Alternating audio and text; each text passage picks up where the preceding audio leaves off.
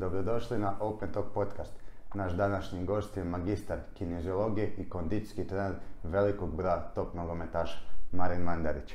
Marine, hvala ti na dolasku. Hvala vama na pozivu. Šta ima? Evo, ništa.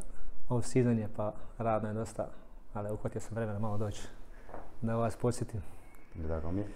E, zašto kineziologija? Kako je došlo do te odluke?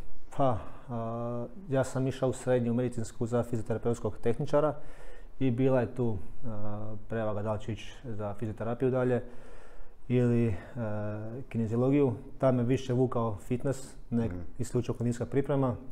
Nisam još znao točno što ću raditi, ali htio sam biti nešto, raditi nešto u sportu. Da li će to biti fizioterapija, opet nije mi se dalo prolaziti kroz sve te stvari koje mene zanimaju u sklopu fizioterapije. I onda sam se odlučio ipak za kineziologiju, više kažem zbog fitnessa, a, ali sam se kasnije usmjerio ipak za kondicijsku pripremu.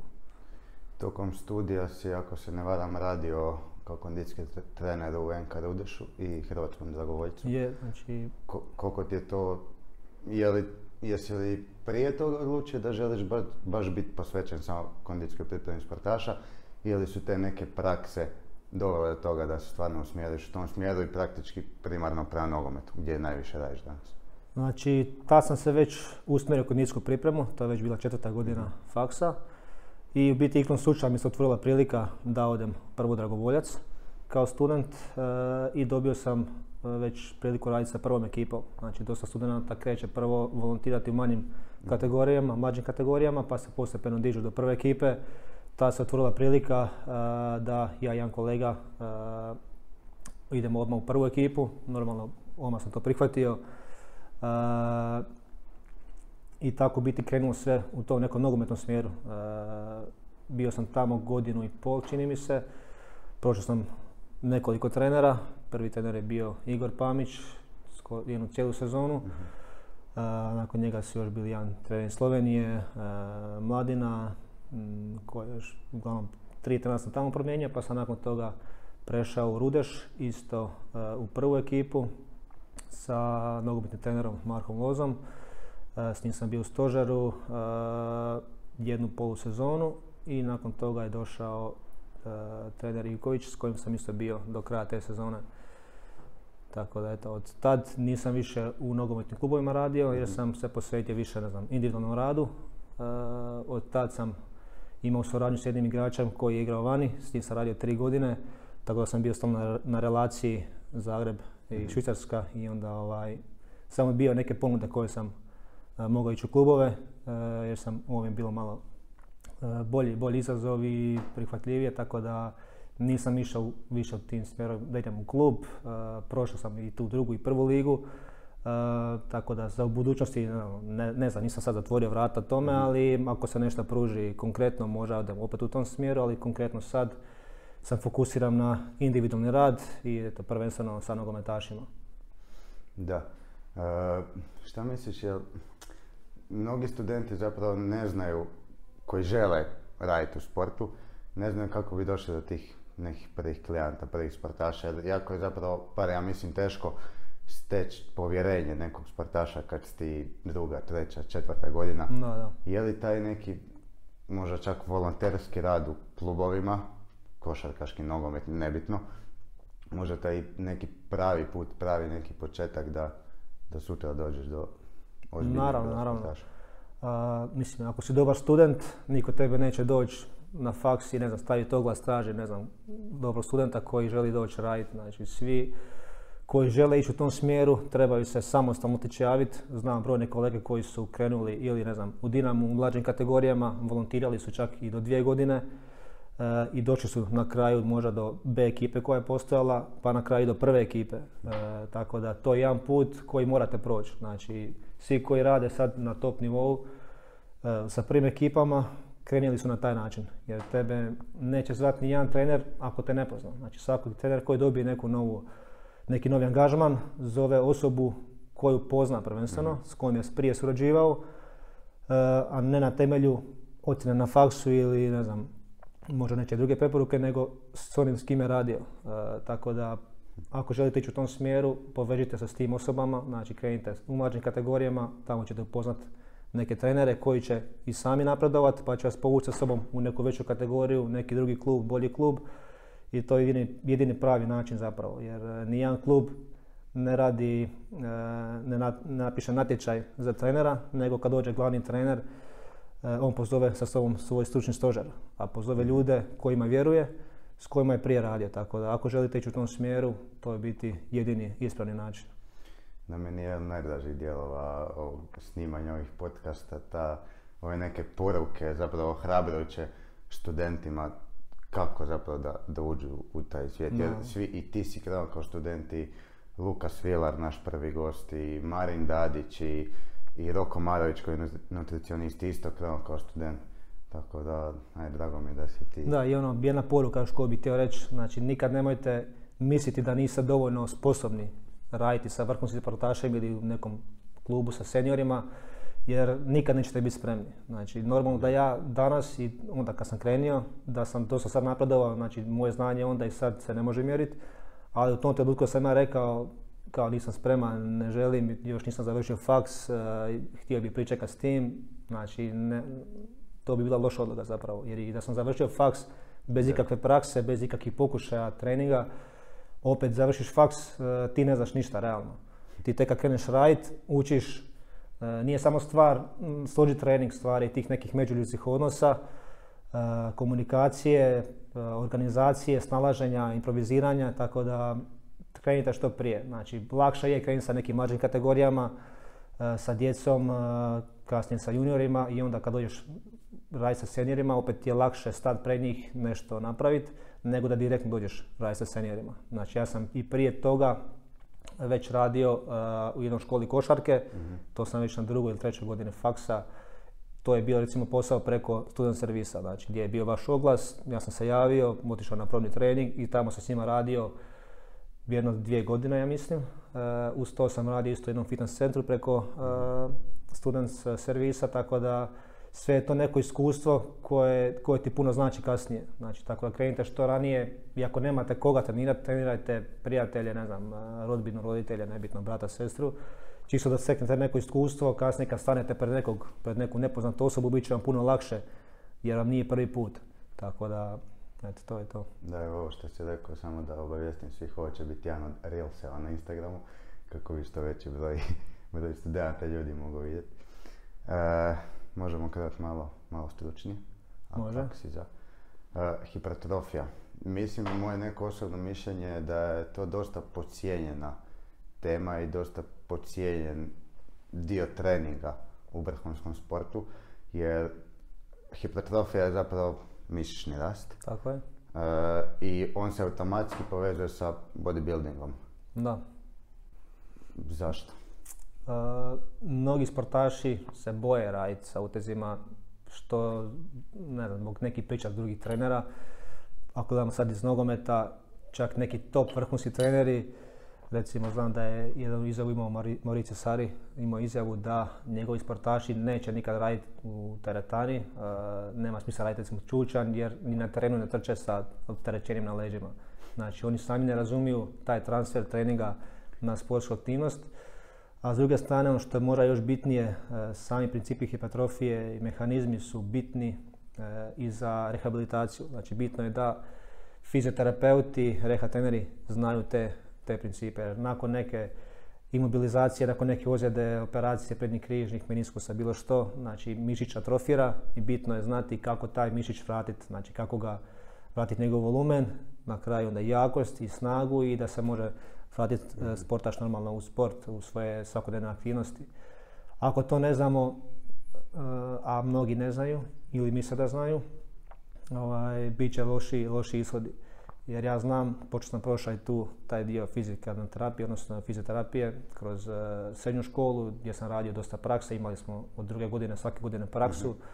tako da sam prošao uh, i taj dio, znam kako se radi, uh, to su uglavnom vježbe jako niskog intenziteta, bez progresije, ne znam, zategni stopalo, stisni kvadice, digni nogu i ne znam, prvo držiš dvije sekunde pa progresija na četiri sekunde, mislim, to je, to je stimulacija to će izazvati hipertrofiju, možda kod neke bakice od 80 godina koja leži u krevetu, njoj je to možda ok vježba. Kad dođe neki mlađi čovjek nakon ozljede ili ne znam, zbog nekog bolnog sindroma, to njemu neće izazvati nikakvu adaptaciju, pogotovo ako nemamo progresiju. Znači, progresiv overload je ključan u, za hipertrofiju, kao i za samu rehabilitaciju. Hipertrofiju možemo, ako se ne varam, izazvati treniranjem do otkaza?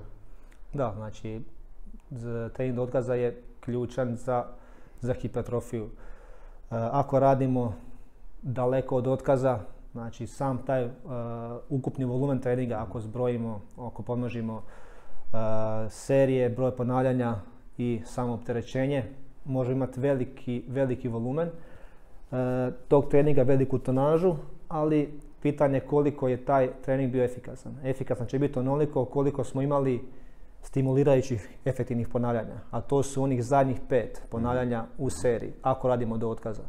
Tako da je trening do otkaza ili jako blizu otkaza ključan, pogotovo u izolacijskim vježbama. U kompleksnim vježbama, ako radite čučanj, deadlift, slične vježbe, ne morate ići do otkaza uh, baš uh, do, do, kraja, ali onda nemate nijednog ponavljanja u rezervi, jer je opet puno riskantnije, puno veći zamor, ali kad radite neke izolacijske vježbe, da li je to ekstenzija, nožna ekstenzija, biceps pregib, nebitno, ili neka bilo koja vježba nas pravi, tada uh, idite do otkaza. Ako je jedini isključivi cilj hipertrofija. Znači, onda brojimo tih zadnjih pet ponavljanja uh, uh, kao efektivna simulirajuća. Jer recimo ako napravimo, radimo s opterećenjem koje možemo podići 10 puta i mi napravimo samo pet ponavljanja. Mm-hmm. Mi nismo napravili ništa, znači mi ćemo kad zbrojimo, imat ćemo neki volumen treninga, neku tonažu, ali e, nismo dobili ni jedno efektivno stimulirajuće mm-hmm. ponavljanje u toj seriji. Ili recimo ako radimo Eh, sa recimo četiri ponavljanja u rezervi imamo znači samo jedno efektivno ponavljanje. I sad napravimo takih pet serija sa četiri ponavljanja u rezervi, mi smo pet serija recimo skupili samo pet ponavljanja mm-hmm. stimulirajućih, što nema smisla vremenski. Kad gledaš volumen, kao velika tonaža, super, ali kakav je to efekt, znači nema efekta za hipertrofiju. S druge strane, za jakost ne moramo nužno raditi uh, do otkaza, čak je bolje izbjegavati taj otkaz, ali opet tu je bitan intenzitet, mora biti mm. preko 85% mm. jednog rm za razvoj jakosti. Imamo, ako se ne varam, dvije vrste hipertrofije, to je sarkoplazmatska i miofibrilna. E, da. Nedavno sam, nedavno sam čuo da za neki sport, vrhunski sport je sarkoplazmatska prihvatljivija. Da. Zašto to tako? Koja je razlika između njih dvije? E, razlika je, znači, mišić raste, e, mišićno vlakno može rasti u širinu dijametralno i u duljinu. uh S druge strane, e, može rasti na temelju toga što se povećava ti broj miofibrila ili što se povećava volumen unutar stanične tekućine. Recimo, kad radimo suplementaciju kreatinom, uh doći će do povećanja te unutar stanične tekućine u kojoj se onda povećava se i zalihe kreatin fosfata i ne znam, rezerve glikogena, sve to utječe u biti na povećanje e, volumena samog mišića. Znači to ne utječe direktno na povećanje broja miofibrila, e, na, tih, na povećanje aktivnih tih proteina, miozina i aktina koji stvaraju kontrakciju, nego jednostavno se povećava volumen na temelju povećanja unutar stanične tekućine, što nije loše, e, ali to recimo način e, na koji treniraju bodybuilderi. Mm. Iako ako gledamo sad generalno podjednako dolazi do i jedne i druge hipertrofije. Ono što je ključno za sportaše, e, ako rade trening hipertrofije, nekima možda to neće odgovarati, nekima nije cilj isključivo hipertrofija, cilj im je, pogotovo ako su neki e, sportovi sa kategorijama težinskim, kao što je tvoj sport, znači ti ne želiš, ti želiš razviti relativnu jakost što više i snagu, ali ne želiš dobiti previše mišićne mase da odeš u veću kategoriju. U tom slučaju Eh, se trebaš fokusirati više na razvoj jakosti, raditi u manjem eh, broju ponavljanja, veći intenzitet i ne ići toliko do otkaza. Znači tebi hipertrofija nije nešto što je ključno. mm druga stvar, ako želiš preći u veću kategoriju, želiš biti mišićnu masu, ne znam, baviš se nekim sportom gdje ti masa pomaže, kao što recimo apsolutne kategorije u hrvanju, borilačkim sportovima, pivot u rukometu, njemu možda 2-3 kg, 5 gore će mu pomoći, neće mu odmoći. Tako da u tom slučaju oni mogu se fokusirati na hipertrofiju, ali neko ko ne želi toliko rasti, treba se fokusirati više na tu miofibrilu, odnosno mm-hmm. rekao bi čak nije to e, ni stvar hipertrofije, nego stvar razvoja jakosti. Znači želiš Mhm. ostati na istoj kilaži otprilike, eventualno smanjiti body fat, povećati mišićnu masu, ali želiš na istu količinu mase proizvoditi veću silu. Znači želiš biti jači bez da dobivaš na kilaži. Tako da tu se razlikuje trening od recimo powerliftera Mhm. i bodybuildera, od sportaša i bodybuildera. Bodybuilderu je isključivi cilj povećanje mišićne mase, e, a e, sportašima više je cilj ra- razvoj jakosti i eksplozivnosti. Mhm. Na koji način ti primjenjuješ hipertrofiju u treningu? Nedavno sam od jednog trenera kojeg ono, stvarno poštujem e, izjavio je da je trening jednako anabolizam, a utakmica jednako katabolizam. Šta bi u prijevodu značilo da mi dan, dva prije utakmice bi trebali raditi neki trening hipertrofije kako bi smanjili taj neki mišićni pad, mišićni zamor za vrijeme utakmice. Ok, katabolizam će se desiti, mislim to su uvijek e, te dvije e, komponente se preklapaju, ajmo reći. Anabolizam postižemo na način da, jedemo, da smo u kalorijskom suficitu, da jedemo dovoljno proteina. Ukoliko ne unosimo dovoljno proteina, doći će e, do katabolizma, e, odnosno raspadanja e, mišićnog proteina, što se naziva muscle protein breakdown, a muscle protein synthesis, odnosno sinteza mišićnog proteina, je zapravo anaboličko stanje. I sad, e, ovisno, mi smo tokom dana, te dvije faze se izmjenjuju, ovisno da li treniramo, e, koliko jedemo, za vrijeme treninga dolazi do oštećenja, ako recimo još e, nismo dovoljno jeli, sigurno će biti veći muscle protein breakdown. Nakon e, što stimuliramo hipertrofiju i unesemo proteine, doći će do povećanja sinteze mišićnog proteina i biti sad gledamo koliki je taj balans. Ako je net pozitiv, e, pozitiv protein, sinteza proteina, doći će do povećanja, odnosno do izgradnje nove mišićne mase. Ako je masa protein breakdown veći nego sinteza proteina, onda će doći do katabolizma i gubitka. Znači, kad to dolazi, ako radimo a, ako radimo premalo treninga s opterećenjem, odnosno ne, ne koristimo naše mišiće za dizanje nekog opterećenja, nego radimo isključivo a, trening izdržljivosti i uz to smo recimo u deficitu i ne, ne unosimo dovoljno proteina. U tom slučaju dolazi do pada mišićne mase. A ovo što si rekao da sad trebamo napraviti hipertrofijski trening da bi to spriječili prije utakmice, nema po meni nekog smisla. Znači ne radim hipertrofijski trening prije utakmice. Prije utakmice dva dana se može odraditi ili neka brzina ili eksplozivnost. E, sportaš taj neće izgubiti mišićnu masu na jednoj utakmici. Izgubit će ju ako odigra tu utakmicu e, i ne pojede proteine, odnosno smanji unos proteina, ne znam, na 1 gram po kilogramu i bude u deficitu, onda će doći do gubitka. Ali ako on konstantno radi određenu mišićnu skupinu koju ne želi izgubiti, ako je na tjednoj bazi odradi barem jednom, on može održavati tu mišićnu, mišićnu masu.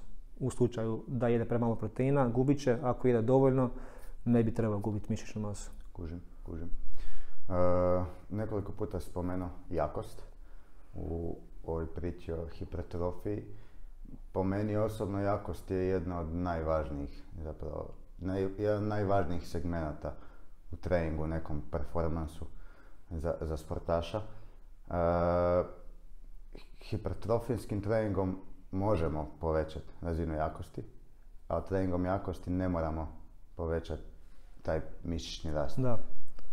A, hiperto- jakost je bitna, ovisi za koji sport. Za neki sport je možda krucijalna, za neki sport će doprinijeti, ali ne moramo razvijati do nekih maksimalnih genetskih potencijala. E sad, a, hipertrofijskim treningom mi hoćemo isto razviti neku, a, neku jakost određenu, ali opet ovisi koji intenzitet koristimo. Mi, mišić može rasti ako koristimo manje opterećenja, recimo 30% RM-a, sve do 100%. Iako ako radimo 100% e, od RM-a nije, nije vremenski učinkovito. Nema smisla raditi jedinice deadlifta ili čučnja da skupimo 20 efektivnih ponavljanja recimo po mišićnoj skupini. To je, to je raditi takav tip treninga. Bit će prevelik centralni zamor, em, predugo će trajati trening. Tako da je najbolje raditi u toj zoni 30 do 85% od RM-a, znači od pet ponavljanja do nekih 30 možda je neki maksimum. E, Preko 30 ako radimo sa 20% od RM-a nema smisla jer će doći e, do centralnog zamora. Ako imamo taj centralni zamor, e, nemamo aktivaciju high threshold motor units. Znači to su motoričke jedinice koje aktiviraju uh, sva mišićna vlakna u mišiću i to je biti ključno da se stvori mehanička tenzija. Ako mi ne možemo aktivirati taj mišić kako treba, ne možemo ostvariti mehaničku tenziju, ne možemo stimulirati hipertrofiju. Tako da ne smije biti premalo opterećenje, a opet ako je preveliko, uh, možda nije vremenski učinko- uči- učinkovito, odnosno opet ćemo stvoriti taj zamor, uh, a nećemo ostvariti dovoljan broj tih stimulirajućih ponavljanja u treningu.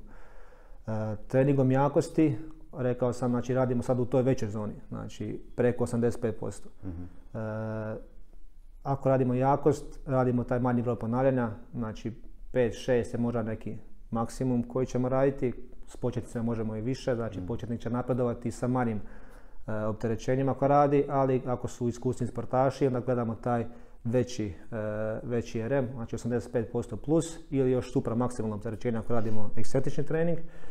U tom slučaju e, to će opet stimulirati hipertrofiju jer ćemo opet imati aktivaciju svih motoričkih jedinica jer je veliko opterećenje, bit će spora kontrakcija, što je isto ključno da se može stvoriti dovoljno poprečnih mostova između aktina i miozina. Znači to je ključno da se stvori e, napetost, dovoljna mehanička tenzija u mišiću koja kasnije stimulira hipertrofiju. Ali opet ako radimo sad trojke i želimo skupiti, ne znam, 30 efektivnih ponavljanja za jednu skupinu, znači moramo raditi e, 10 serija s pauzama od ne znam 3 do 5 minuta. Taj trening nije toliko efikasan i ono doće do zamora centralnog, ono, sportaš će izgoriti ono, centralno, tako da to nema smisla. Ali ima smisla raditi onda manji volumen.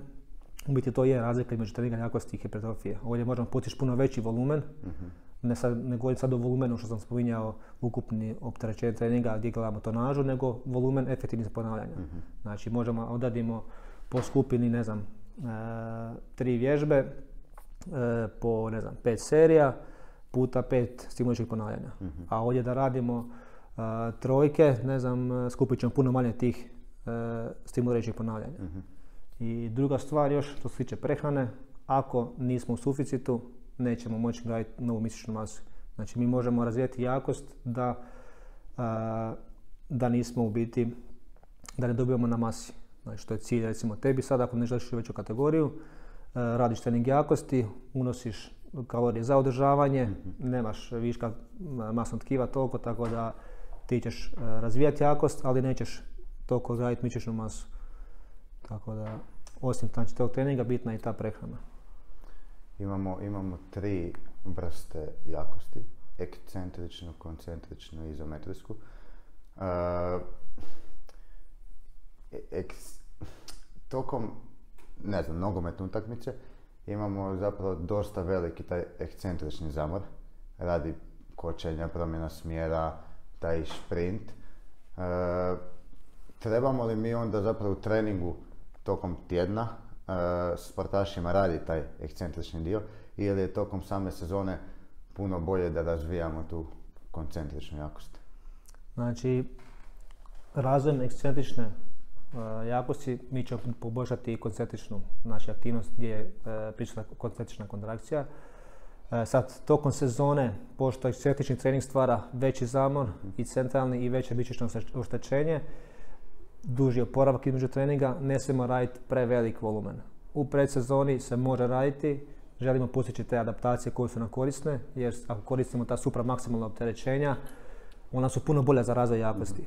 A ako sad usporedimo rad u zoni sa ne znam, 85% do 90%, gdje radimo samo koncentrično isključivo ili radimo normalno dinamičke pokrete ekscentrija koncentrija, e, bit će manji napredak u jakosti nego da radimo samo ekscentrične treninge, ekscentrične kontrakcije gdje koristimo supramaksimalno opterećenja. Jer mi smo u ekscentričnoj e, fazi jači za nekih 20 do 40% ovisno o vježbi. E, I sad ako radimo sa e, 85% RM-a, e, u, u ekscentričnoj fazi smo mi slabiji zapravo, odnosno možemo podići puno više od toga. Znači to više onda nije 85% nego je ne znam 60%, 50% e, u toj, u toj vježbi. E, tako da ako želimo razviti ekscentričnu jakost moramo koristiti opterećenja veća nego što možemo podići koncentrično.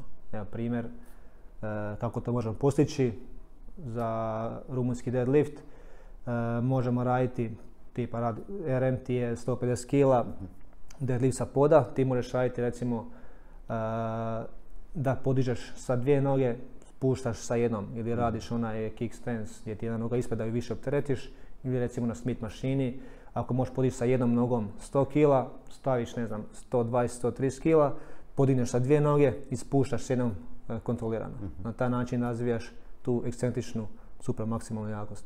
I to nam je bitno postići kod sportaša u off seasonu uh, jer taj tip treninga kao što sam rekao povećava uh, jakost puno više nego da radimo dinamičke vježbe klasične.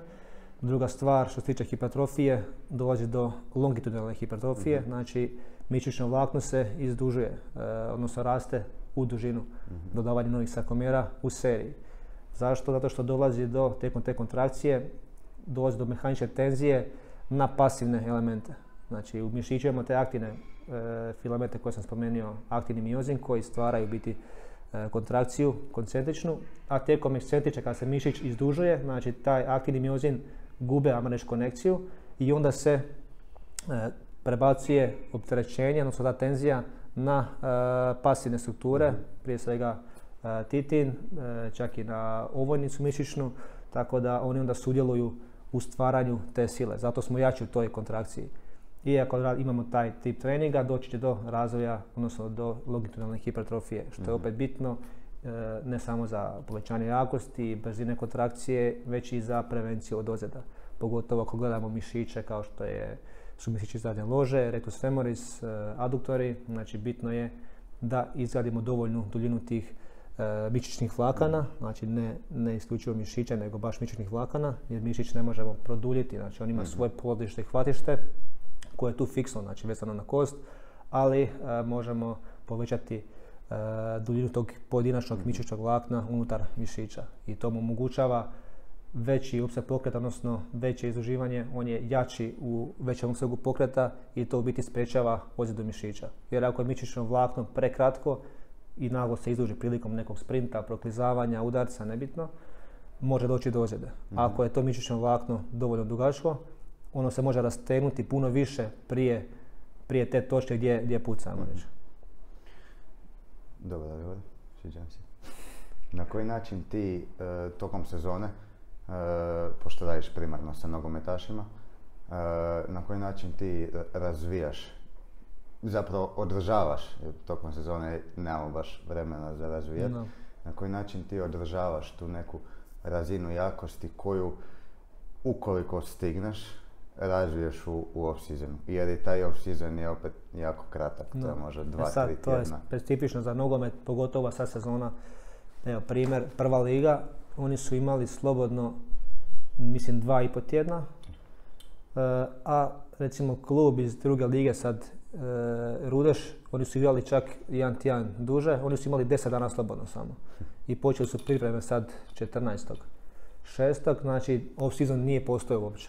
Tako da u nogometu ko radi, znači mi smo, mi moramo jednostavno raditi e, neku progresiju tokom sezone. Mhm. Znači, jer mi nemamo ko u košarci i nekim drugim američkim sportovima gdje oni imaju po tri mjeseca slobodno, gdje ti možeš napraviti kvalitetan off season, stvarno pripremi sportaša i onda to samo održavati tokom mhm. sezone. Znači, ovdje nemamo šta održavati kad nismo ništa razvili. Tako da moramo mikrodozirati tokom sezone, postepeno dizati. Normalno to neće biti isti volumen treninga kao u sezonu, bit će puno manji volumen da se sportaš stigne oporaviti, ali opet ako ne radimo tih, ne znam, 7, 8, 9 mjeseci na koliko traje sezona, jako puno ćemo izgubiti. Ali ako radimo svaki tjedan pomalo, skupimo dovoljan broj treninga, dovoljan volumen treninga, eh, to mikronotiziranje će napraviti veliku razliku mhm. na kraju sezone između onoga ko je radio i onoga ko nije radio.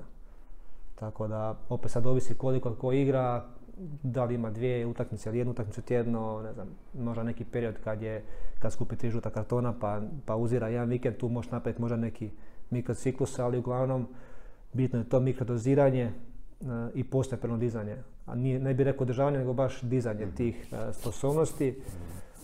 I ono, ako se radi dobar off-season, onda se radi održavanje. Održavanje je puno manji volumen se radi, recimo za taj ekscentrični trening, čak je dovoljno da radite tokom tjedna dvije serije, primjer recimo za Nordic Curl, za jačanje mišića zadnje lože, dovoljno je ako smo napravili dobar uh, pripremni period, tokom sezone raditi čisto dva, dvije serije da se to održava. Ako ne radimo, brzo gubimo te adaptacije. Već nakon tjedan, dva, dolazi do mišić se prilagođava na ono što trenutno radiš, tako da bitno je održavati. Čisto ako ti njemu svaki, svaki tjedan daš određeni stimulus, te maksimalne jakosti, e, sprinta ili ne znam, estetične jakosti, mišić će tu sposobnost zadržavati. Ako ti to ne radiš, jednostavno se ta e, sposobnost gubi. Da, ovo, je mislim da dosta bitno što si rekao za taj neki progres tokom sezone u, u konkretno za jakost, jer mislim da velik broj trenera i, i sportaša, zapravo trenera se boji razvijati jakost i onda zapravo sportaši budu preslabi. No. Šta je apsolutno puno veći onda rizik, rizik od povrede tokom sezone jer nogometna sezona, ma bilo koji sport, te, te sezone traju predugo i ti stresovi su ogromni. mislim da ako onda nemamo tu neku dobru podlogu jakost, jer po meni je jakost e, preduvjet za sve ostalo, e, da bi izbjegao, izbjegao povredu. Ako nemaš dovoljno jaku zadnju ložu, vjerojatno će ti otići. Da, istina. Tako da, drago, drago mi da si ovo rekao da, da, da svima pokažeš da zapravo i tokom sezone ima prostora za neki. Da, uvijek, se, uvijek se može napraviti, tako da bitan je što se radi u, ostalim danima, ostali treninzi, ali uvijek se može uklopiti ili kroz uvodni dio ili na kraju treninga ili zaseban trening. mm čisto pol sata da se napravi bolje nego ništa. RSI. Što je RSI? Dosta je to u zadnje vrijeme, ja mislim u zadnjih par godina, onako dosta popularna tema, pogotovo u sportu. Reactive Strength Index, odnosno indeks reaktivne jakosti. E, jako bitna komponenta e, za sport. Znači, sad kad gledamo sport poput powerliftinga, tu je izuzetno bitna jakost. Mhm. Za većinu uh, timskih sportova, atletiku, RSA je ključan, ključna mhm. sposobnost, odnosno ona nam pokazuje koliko su nam dobra plezmetrijska svojstva, koliko mhm. nam je dobar taj stress shortening ciklus, odnosno ciklus istezanja skraćivanja. Jer kad ostvarimo recimo kod sprinta, kod agilnosti skoka, znači kad ostvarimo kontakt s podlogom, dolazi do, do te ekscentrične kontrakcije i e, cilj je što prije zakočiti, odnosno usporiti to i pretvoriti u koncentričnu kontrakciju. Tako da taj RSI indeks nam je zapravo omjer e, visine skoka mhm. e, i kontakta s podlogom. Ako ga testiramo recimo na način da radimo neki drop jump e, sa progresivnim povećanjem visine ili recimo pogo jumps ili 5-10 test gdje radimo 10 skokova, pa uzimamo prosjek 5 najboljih. Znači cilj nam je ostvariti što veću visinu skoka uz što manji kontakt s podlogom. Mhm. Ako je predug kontakt s podlogom, bit će loša vrijednost RSI, e, bit će loš taj indeks, zato što je e, sportaš u biti nema dobru tu sposobnost mm apsorpcije te energije i e, kasnije prelaska u koncentričnu fazu. sportaš koji ima dobar kontakt, brzo će tu silu, ajmo reći, apsorbirati i tu ekscentričnu kontrakciju prebaciti u koncentričnu. Mhm. Koliko je jakost važna u tom dijelu? Možemo li zapravo povećanjem jakosti automatski povećati RSI? Sad, sad ovisi u koje, na kojoj razini taj sportaš. Ako je sportaš e, početnik po tom nekom testiranju, recimo ima lošiju e, vrijednost, recimo ispod 1,5 ili 1,5 do 2, njemu jakost može pomoći da, mhm. da poboljša tu sposobnost. Ako je sportaš na razini 2,5, 3 i mhm. preko 3, onda tu transfer jakosti puno manji. Mhm. Zašto? Ako gledamo taj kontakt s podlogom u većini sportskih aktivnosti, na tom testiranju recimo može biti oko 150-180 milisekundi, ta raspon je negdje dobar, znači ispod 180. Neki sportaši imaju oko 150, čak i niže, to je vrhunski. ako radimo taj sunožni, E, skok kod recimo kod sprinta je kontakt oko 80 do 100 milisekundi. Opet ovisi o razini sportaša, neko će možda imati nešto duži, ali elitni sportaši imaju sprinteri oko 80, odnosno ispod 100 milisekundi kontakta jednonožni. E, tako da na tu aktivnost i jakost ima mal transfer jer e, za proizvodnju maksimalne sile na čušnju bilo koje vježbi trebamo nekoliko sekundi. Znači taj pokret ta kontrakcija traje dosta dugo. A ovdje kontrakcija traje znači nekoliko milisekundi, 80 do 100 milisekundi. E, što je duži taj kontakt, ako radimo neki sunožni skok, e, recimo kao blok u, u odbojci gdje je pun duži kontakt, gdje je kontakt možda i 300-400 milisekundi, tu onda jako može više pomoći. Mhm. Ali, uh, znači generalno sad ako gledamo te sportaše koji su mlađi, imaju loši RSI, njima će trening jakosti pomoći, također trebaju raditi i neku ekstenzivnu pliometriju, da se te tetive uh, naviknu na taj veći volumen, da se adaptiraju. Uh, također mogu, može se raditi i izometrijski trening, za početak možda neke duže izometrije s manjim opterećenjem, kasnije kraće trajanje e, sa većim opterećenjima i onda overcoming e, izometrija gdje mhm. se radi guranje e, u neki nepomišni objekt. Recimo ako radimo za list možemo stati na rek, za glavi šipku da se ne može pomaknuti i guramo maksimalno mhm. sa listovima. Na taj način jačamo i te tetive.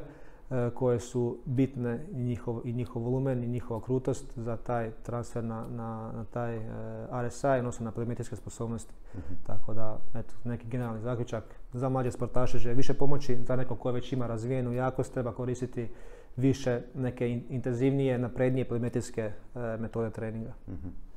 Danas je u sportu, nogometu, košarci, borilačkim, svejedno, ogroman broj utakmica, mečeva, svega.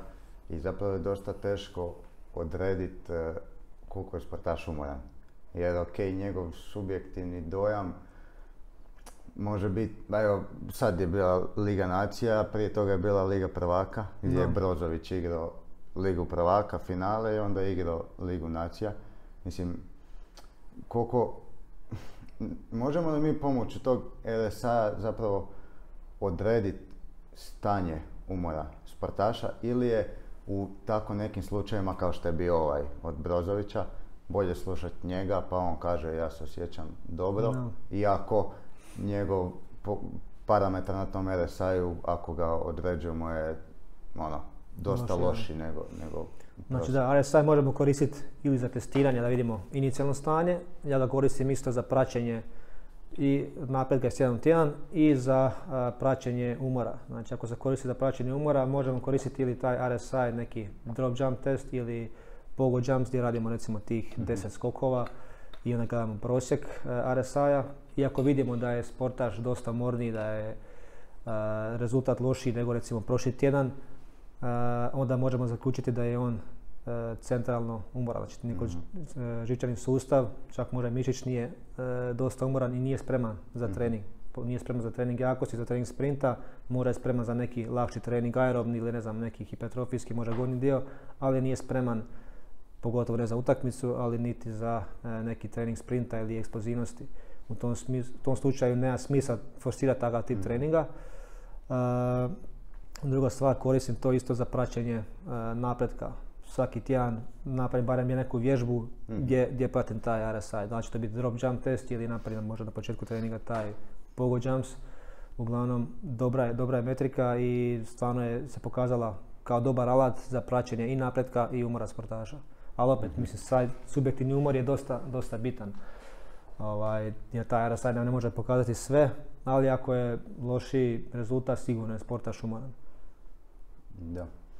A umor sportaša djeluje i na e, šprint i na vrijeme šprinta, a i na kasnije i zamor zbog tog treninga šprinta ili šprinta tokom utakmice. Na koji način onda možemo tu to korigirati i koliko zapravo tokom sezone ima mjesta za neki trening brzine ili, ili trening sprinta. Da. Znači trening sprinta, trening brzine se ne bi uopće trebao raditi ako je sportaš umoran.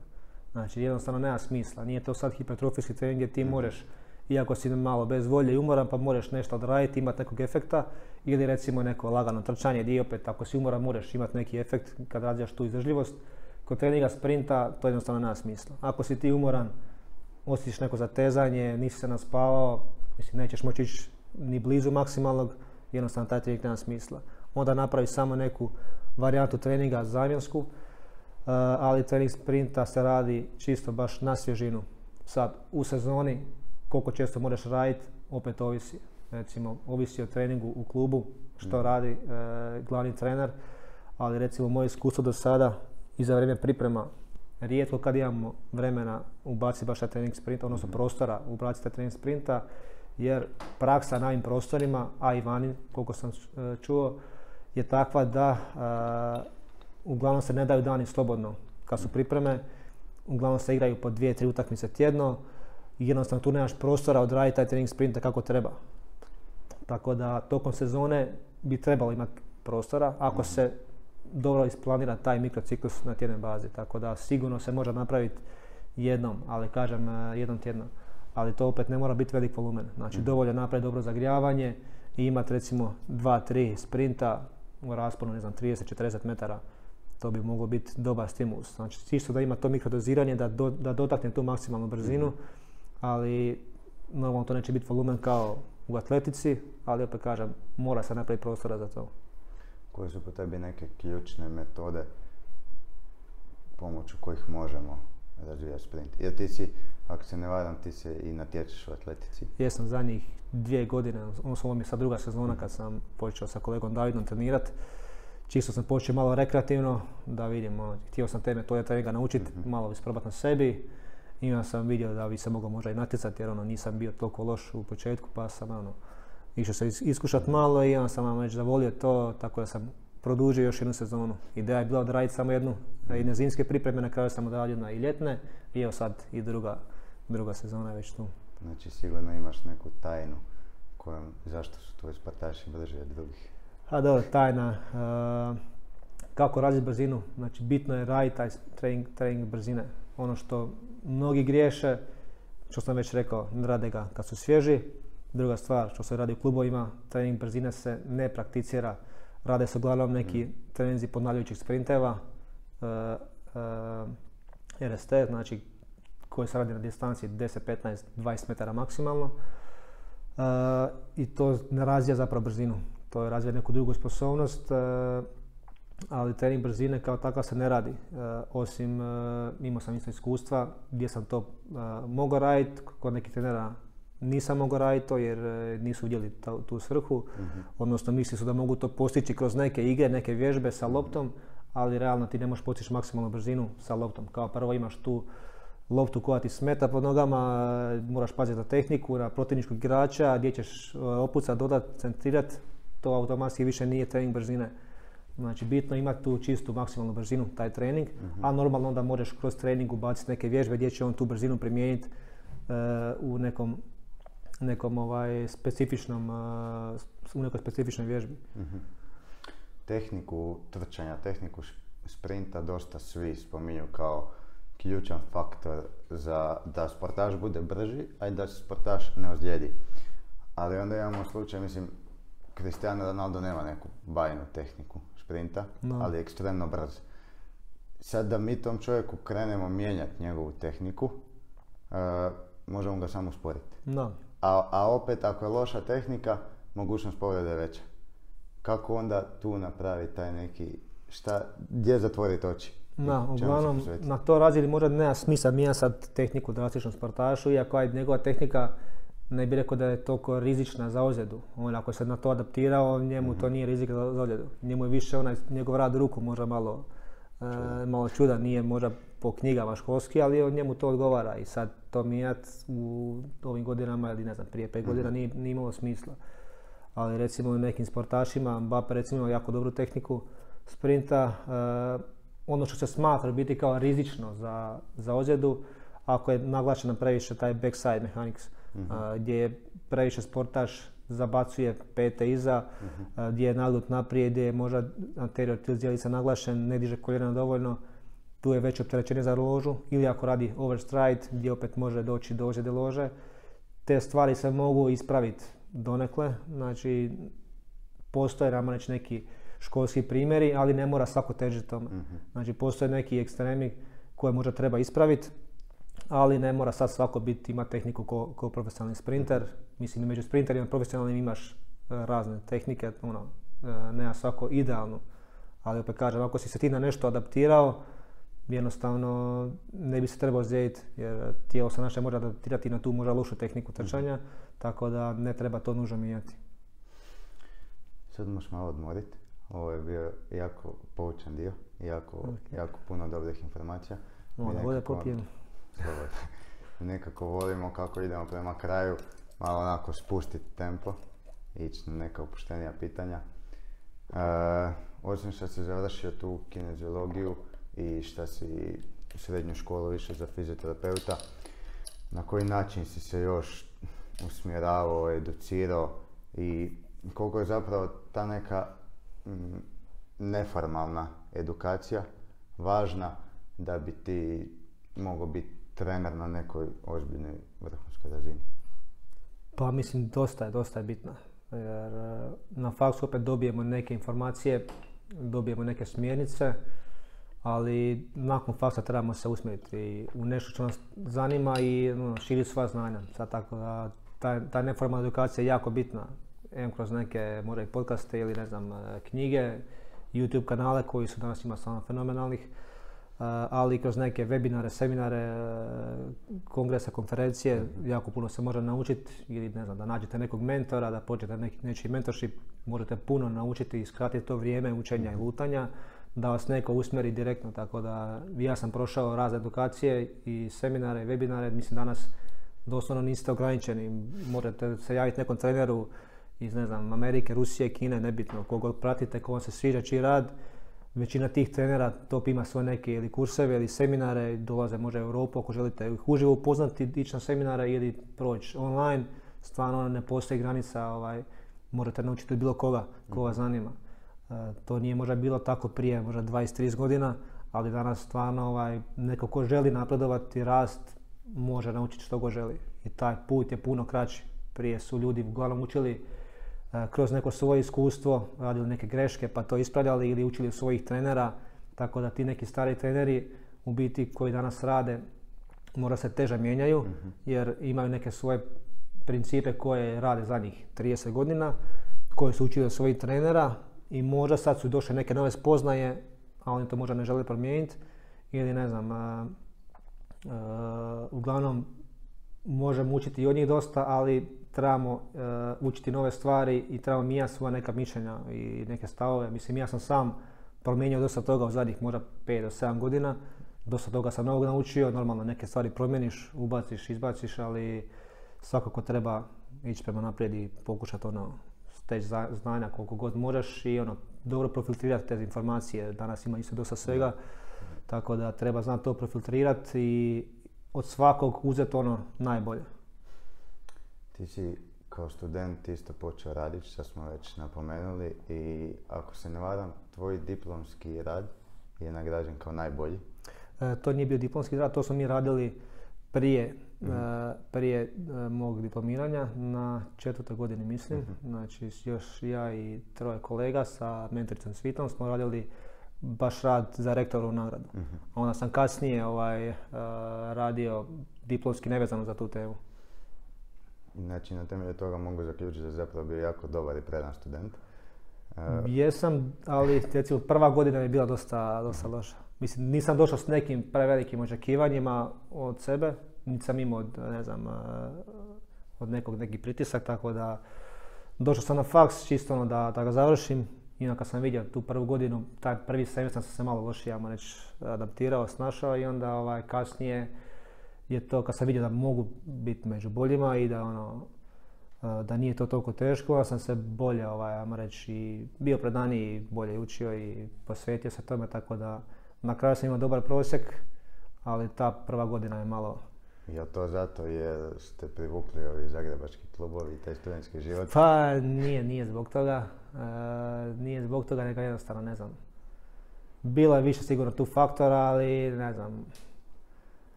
Čak ni nisam toliko puno izlazio, pogotovo na prvoj godini. Mhm. Nije, nije to bio razlog, ali jednostavno ne znam. Ne. Jer kad su nam bili Lukas Filar i Maren Dadić, oni su ono najbolji prijatelji, a Svilar je isto ono kao izlazio, ali nije mogao toliko jer je putovao sa reprezentacijom i to sve. A Marin koji je i danas doktor i kondicijski trener Hrvatske nogometne repke je rekao da nikad nije propustio nijedan izlazak. Da, da. A onda Roko Marović, nutricionist, kaže da nije izlazio često, ali kad, kad je izlazio onda je to bilo muški. da. Jesi ti jedan od tih ili? Pa je, bilo je, nisam, kada nisam bio ovaj, često, ali ono, moglo, moglo je to biti biti i više, ali prva godina baš znam da nisam bio u domu na Savi, prvi semestar, tek sam drugi bio. Onaj ko je na Savi, opet to je lakše za, za izvest, reći, e, tu ti je sve blizu bilo, ali ono, kad sam živio e, u jednom drugom domu, učeničkom, prvi taj semestar, onda ono, i daleko sam bio tu i od e, faksa i od Save, onda mi se ono, nije ni dalo, šta ja znam. Ali, ono, kasnije, kasnije je to bilo onda puno lakše. Pitanje koje volimo svima postaviti eh, za kraj malo onako dublje, tako da daj si slobodno malo vremena. Eh, jednog dana kad završiš tu trenersku karijeru u koju ne sumnjam da će biti još uspješnija nego do sad, po čemu bi volio ostati zapamćen? Po čemu bi volio da ljudi pričaju o Marinu Mandariću? Pa sad nemam baš toliko neke daleke vizije šta će biti nakon karijere. Mislim, sad sam usmjeren na taj rad sa sportašima i imam neke e, ideje za da se prebacim više isto u edukativni dio, Mhm. e, da pod- podučavam nove e, mlade trenere.